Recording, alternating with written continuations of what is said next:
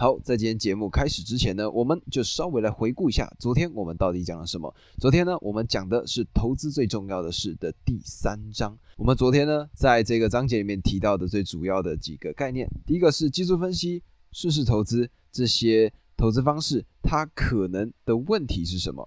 还有后面的成长股投资跟价值型投资，它的差异又是什么？那么这个呢，如果各位。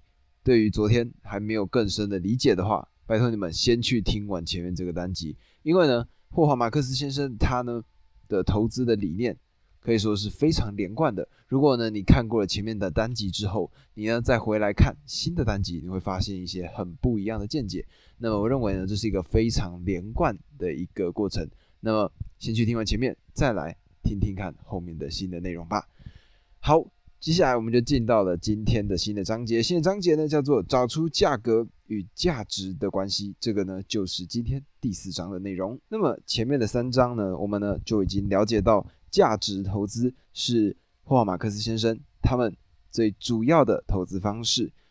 现在呢，如果你已经了解到价值投资的功效，而且可以估计一档股票或者是其他资产它的实质的价值的时候，也估计的非常的正确，但是。这就完事了吗？No No，没有。为了知道该采取什么样的行动，你呢必须研究资产价值的相对价格。这个成功的投资核心，它呢就在基本面还有价格之间建立的健全的关系。好，讲了这么多呢，它到底是什么意思？我呢把它翻成一个日常的例子来讲出来给你们听好了。也就是呢，今天假设我呢非常喜欢跑车，我觉得跑车很酷炫、很帅。然后我今天来到了一个车商，在车商里面呢，我相中了一台跑车，我就直接跟他说：“我买了吗？”我会直接跟这个卖车的人说：“哦，就这台了，我买了。”哇，这种如梦似幻的场景呢，感觉就是你已经要非常非常有钱，你才可以完全买东西都不看价格。但基本上，我们今天如果在看到一台车，我们不管是任何东西吧，我们第一件事情是什么？一定是去了解它的价格嘛。如果呢，你今天在鞋店里面看到一双诶很好看的鞋子，第一件事情是什么？一定是先翻到它的背面，或者是看一下它的内侧，里面呢它的标价到底是多少，然后去判断你到底该不该买嘛。如果呢，假设我今天看上了一双好看的球鞋，我自己呢心中认定的就是 OK，这双鞋我呢愿意出五千块把它买下来。所以呢，今天我们翻到价格的时候，如果它这个鞋子，卖的是四千块，那干嘛？那就买了嘛。如果今天这双鞋，哎，六千八百块，哇，那这时候干嘛？那这个呢，已经超出了你心里的预算嘛。所以，sorry，拜拜，我不要了，对吧？所以我们可以得到一个什么样的结论？我们心中认定的这个价格，也就是我们认定的它的价值。当这个价值呢，它大于价格，也就是价格明显标低的时候，我们要干嘛？就是买进嘛。那这个呢，其实。就是在价值投资上最重要的一个价格与价值的关系。那么呢，在霍华马克思他的橡树资本公司里面呢，他们流传着这样子的一句话，也就是买东西买得好，就等于成功卖出了一半。所以呢，如果估计的实质价值它是正确的，一段时间之后呢，资产它的价格会渐渐的向价值靠近。那我呢，如果不用股票的方式来讲呢，我就想说，好，那我用呃球鞋来跟各位做一个举例。举例来说，好了，乔丹鞋它是一个非常经典的款式，然后在潮流圈呢也是一个公认的一个存在。那么假设今天呢这双鞋，我心中认定它一定会上涨，那么我认为呢它未来的价值可能是一万两千块。那么现在这双鞋。它在市面上的价格是五千块，那么干嘛？我一定是买进嘛。买进之后干嘛呢？如果我是会炒球鞋的人，炒这种潮流玩物的人，那么我就放着。接下来呢，就看世界上的人们，他们呢在买鞋之后，这双鞋它会渐渐的水涨船高。而如果呢突然又加进了其他因素，例如说，哎，明星上脚，明星呢把它撑上去，然后在自己的。社群平台上分享给大家，那这时候这双鞋它呢就会暴涨。举例来说，例如说像陈冠希啊，或者说余文乐这些，或者国外的话，Justin Bieber，甚至是之前我在前几集介绍过的 Kanye West，他们如果上缴了某些鞋子，那这些鞋子呢，它的价格就会水涨船高。所以相对应的，如果你认为它的价值是值得的，那么买球鞋就是买下去就对了，因为未来肯定会涨的。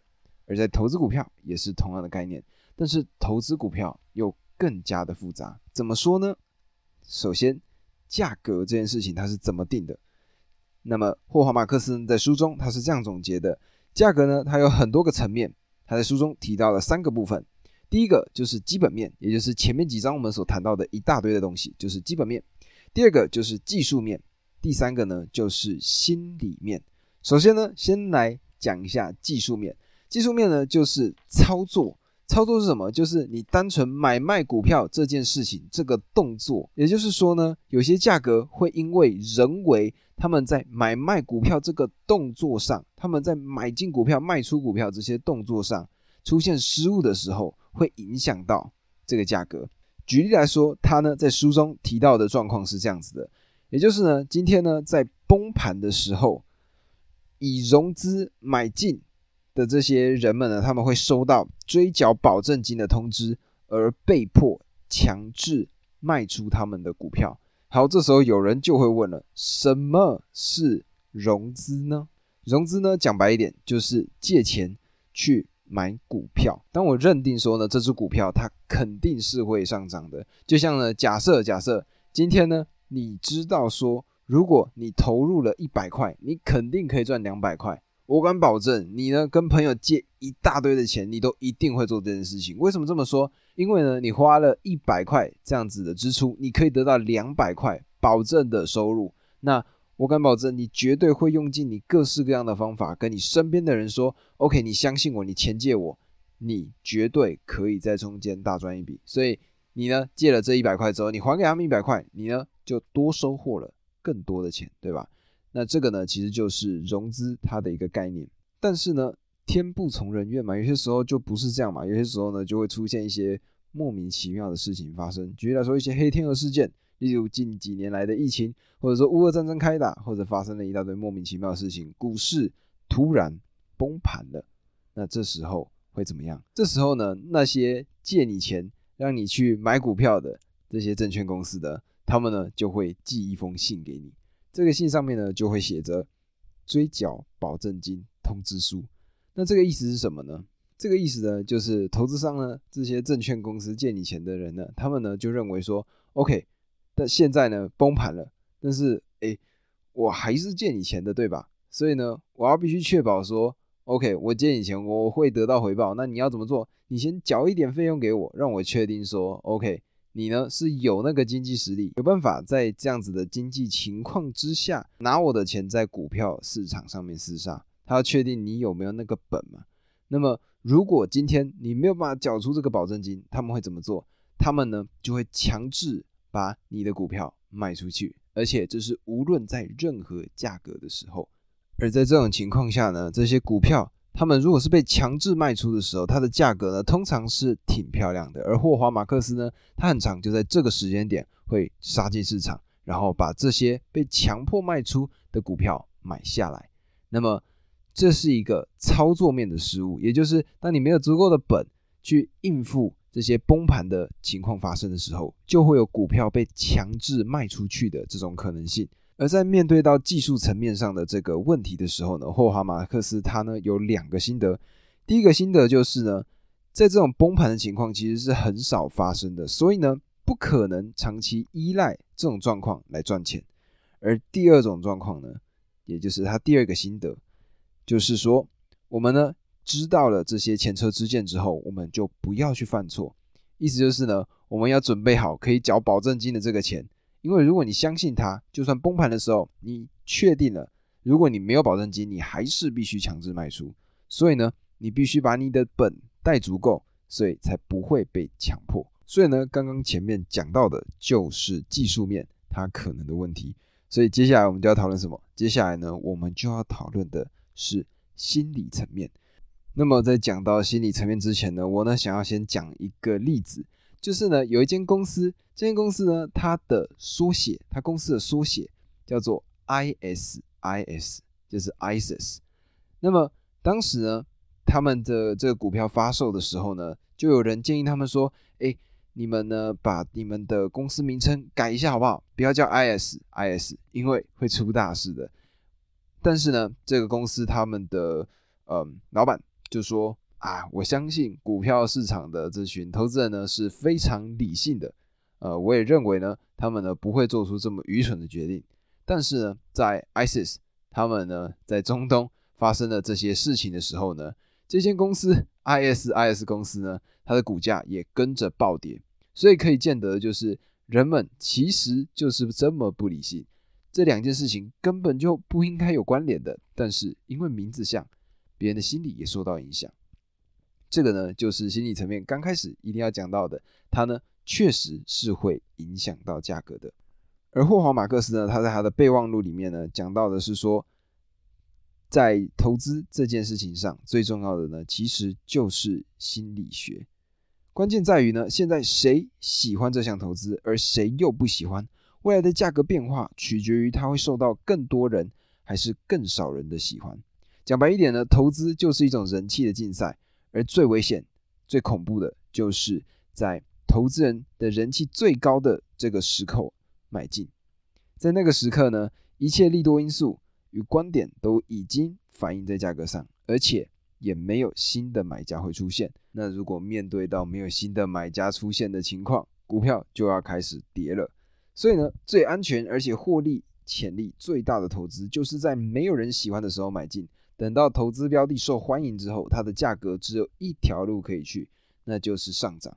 那么这个呢，就有点像是，如果呢你看到一个潜力股，一个在路上看到一个潜力股帅哥，一个潜力股美女，那么赶快先把人家拉进来，因为呢，如果他以后变帅了，那他呢选择多了，那你是不是就没有机会再把它收入你的囊中呢？这就是同样的道理。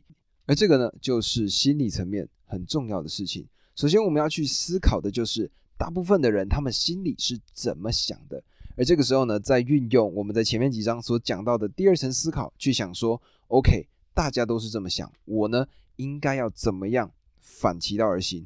那这个就是你的洞察力最重要的一件事情。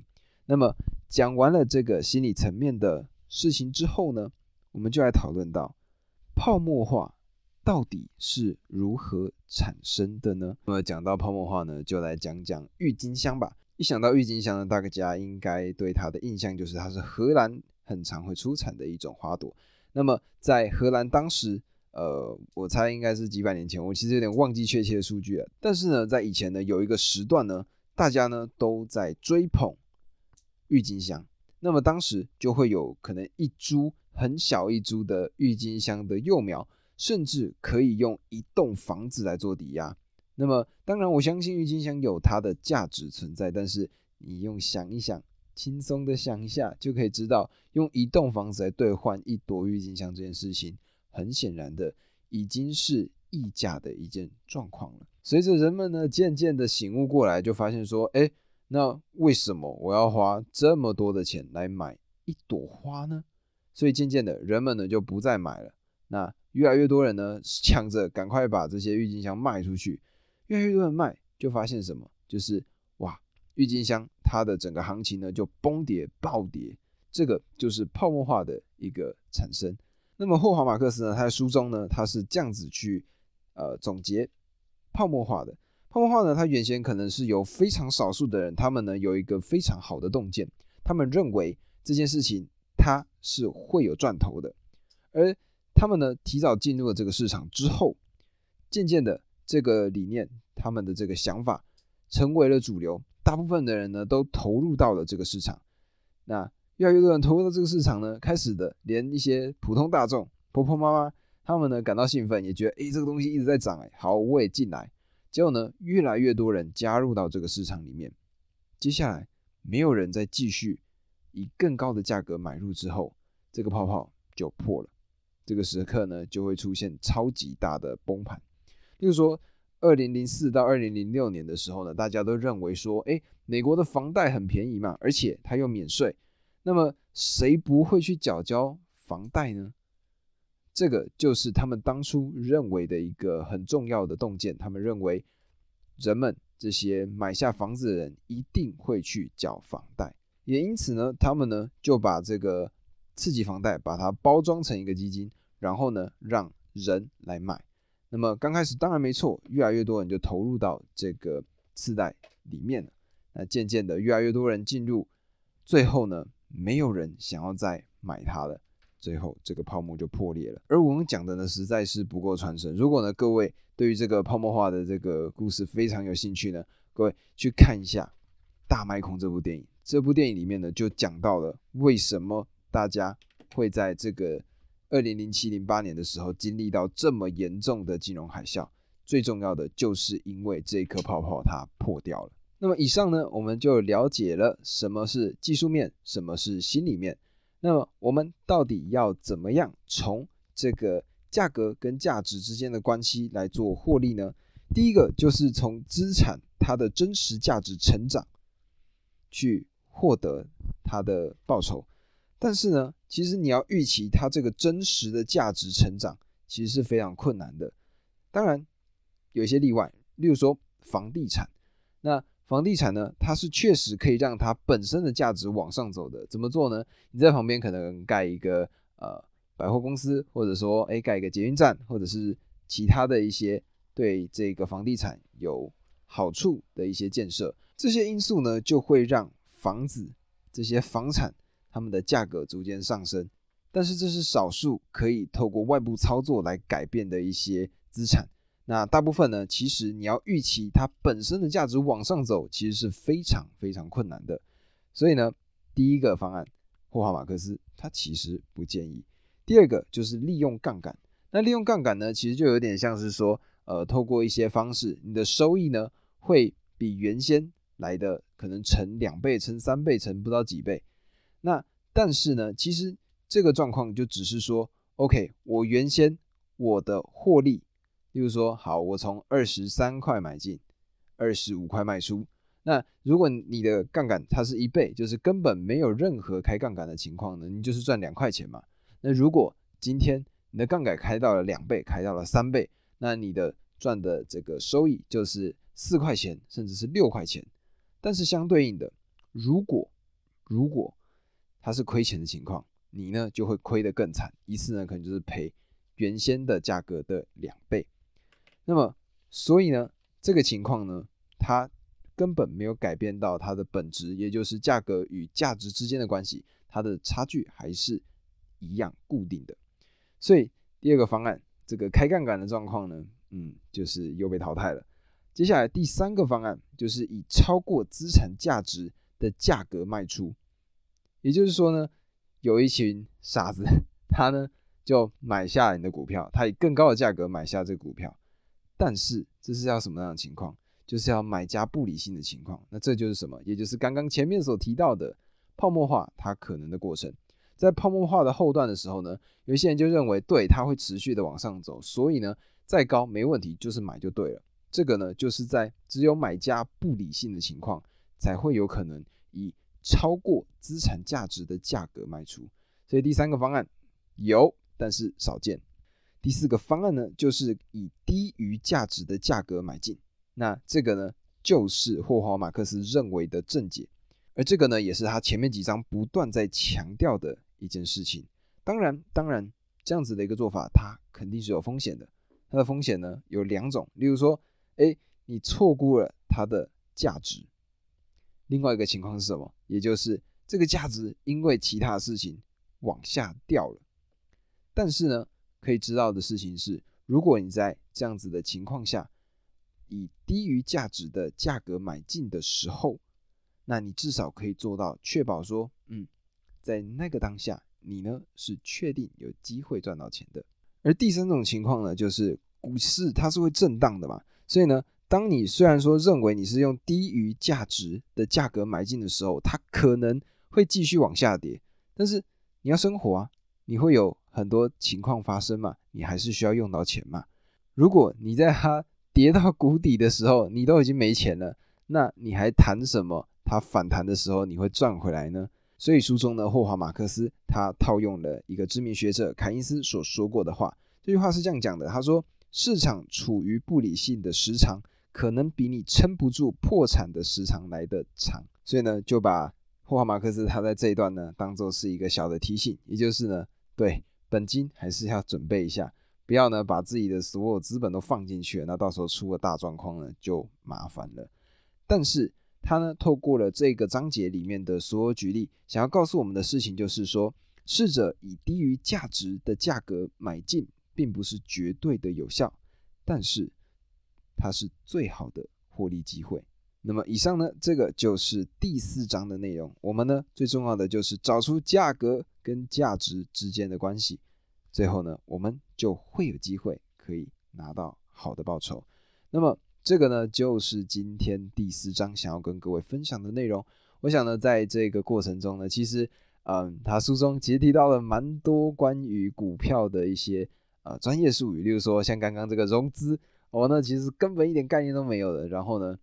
为了要讲今天这个 podcast，所以呢，就必须在网络上找各式各样的文章去了解到说，OK，它这个融资到底是怎么做，然后呢，保证金又要怎么搞，那一步一步的，最终呢，就录出了今天这个单集。所以我得说，我在跟各位分享的时候呢，我自己也是得到了许多的增长。那么同样的，如果呢，今天这个单集呢，你们有学到一些东西，那帮我分享给你们的朋友，然后留下五星好评。